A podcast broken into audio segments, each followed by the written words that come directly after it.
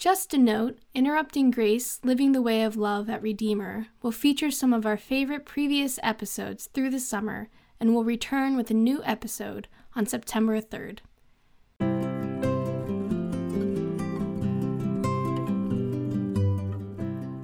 At Redeemer, as we continue growing in our understanding of our own story, we are gathering and sharing the stories of the people in this place.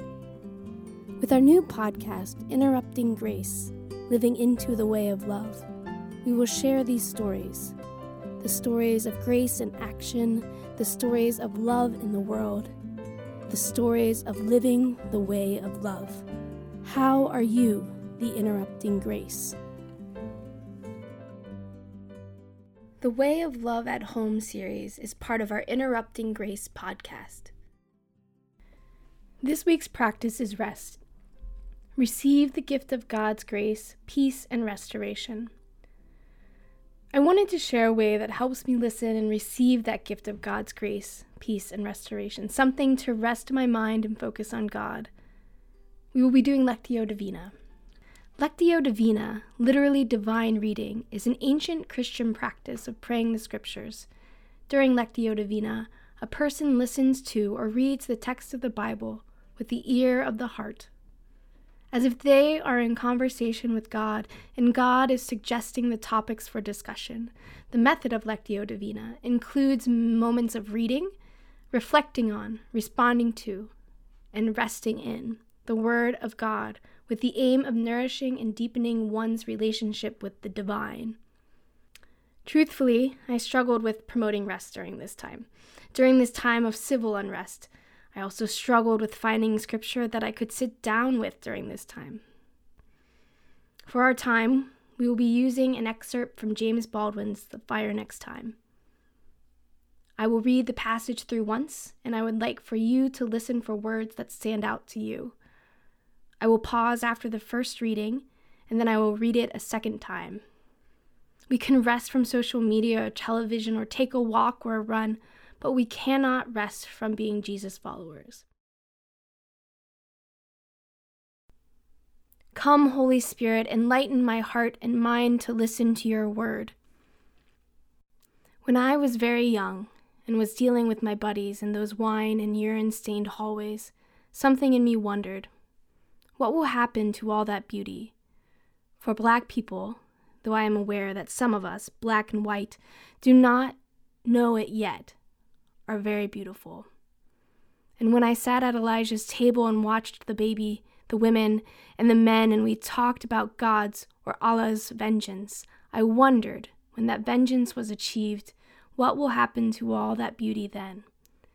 I could also see that the intrinsic and ignorance of the white world might make that vengeance inevitable. A vengeance that does not really depend on and cannot really be executed by any person or organization, and then that cannot be prevented by any police force or army. Historical vengeance, a cosmic vengeance based on the law that we recognize when we say, whatever goes up must come down.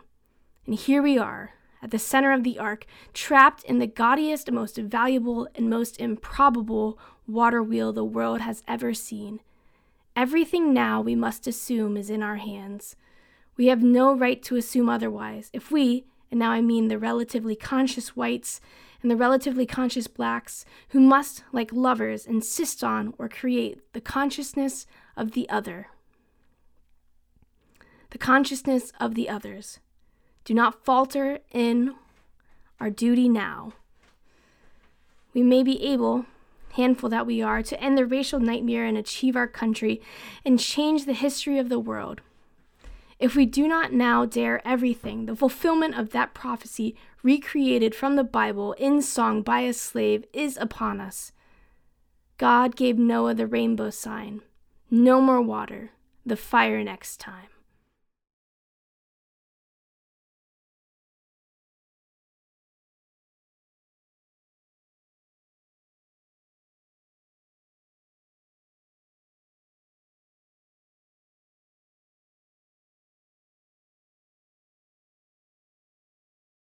When I was very young and was dealing with my buddies in those wine and urine stained hallways, something in me wondered what will happen to all that beauty? For black people, though, I am aware that some of us, black and white, do not know it yet, are very beautiful. And when I sat at Elijah's table and watched the baby, the women, and the men, and we talked about God's or Allah's vengeance, I wondered, when that vengeance was achieved, what will happen to all that beauty then? I could also see that the intrinsience and ignorance of the white world might make that vengeance inevitable. A vengeance that does not really depend on and cannot really be executed by any person or organization, and that cannot be prevented by any police force or army. Historical vengeance, a cosmic vengeance, based on the law that we recognize when we say, whatever goes up must come down, and here we are, at the center of the ark, trapped in the gaudiest, most valuable, and most improbable water wheel the world has ever seen. Everything now we must assume is in our hands. We have no right to assume otherwise. If we, now I mean the relatively conscious whites and the relatively conscious blacks, who must, like lovers, insist on or create the consciousness of the others, do not falter in our duty now we may be able, handful that we are, to end the racial nightmare and achieve our country and change the history of the world. If we do not now dare everything, the fulfillment of that prophecy, recreated from the Bible in song by a slave, is upon us. God gave Noah the rainbow sign no more water, the fire next time.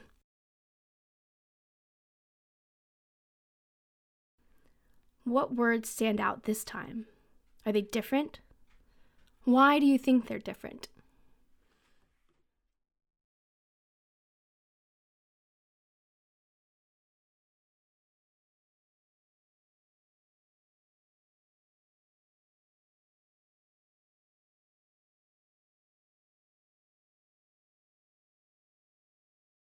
O God, you made us in your own image and redeemed us through Jesus your Son. Look with compassion on the whole human family. Take away the arrogance and hatred which infect our hearts, break down the walls that separate us, unite us in bonds of love, and work through our struggle and confusion to accomplish your purposes on earth, that, in your good time, all nations and races may serve you in harmony around your heavenly throne, through Jesus Christ our Lord. Amen.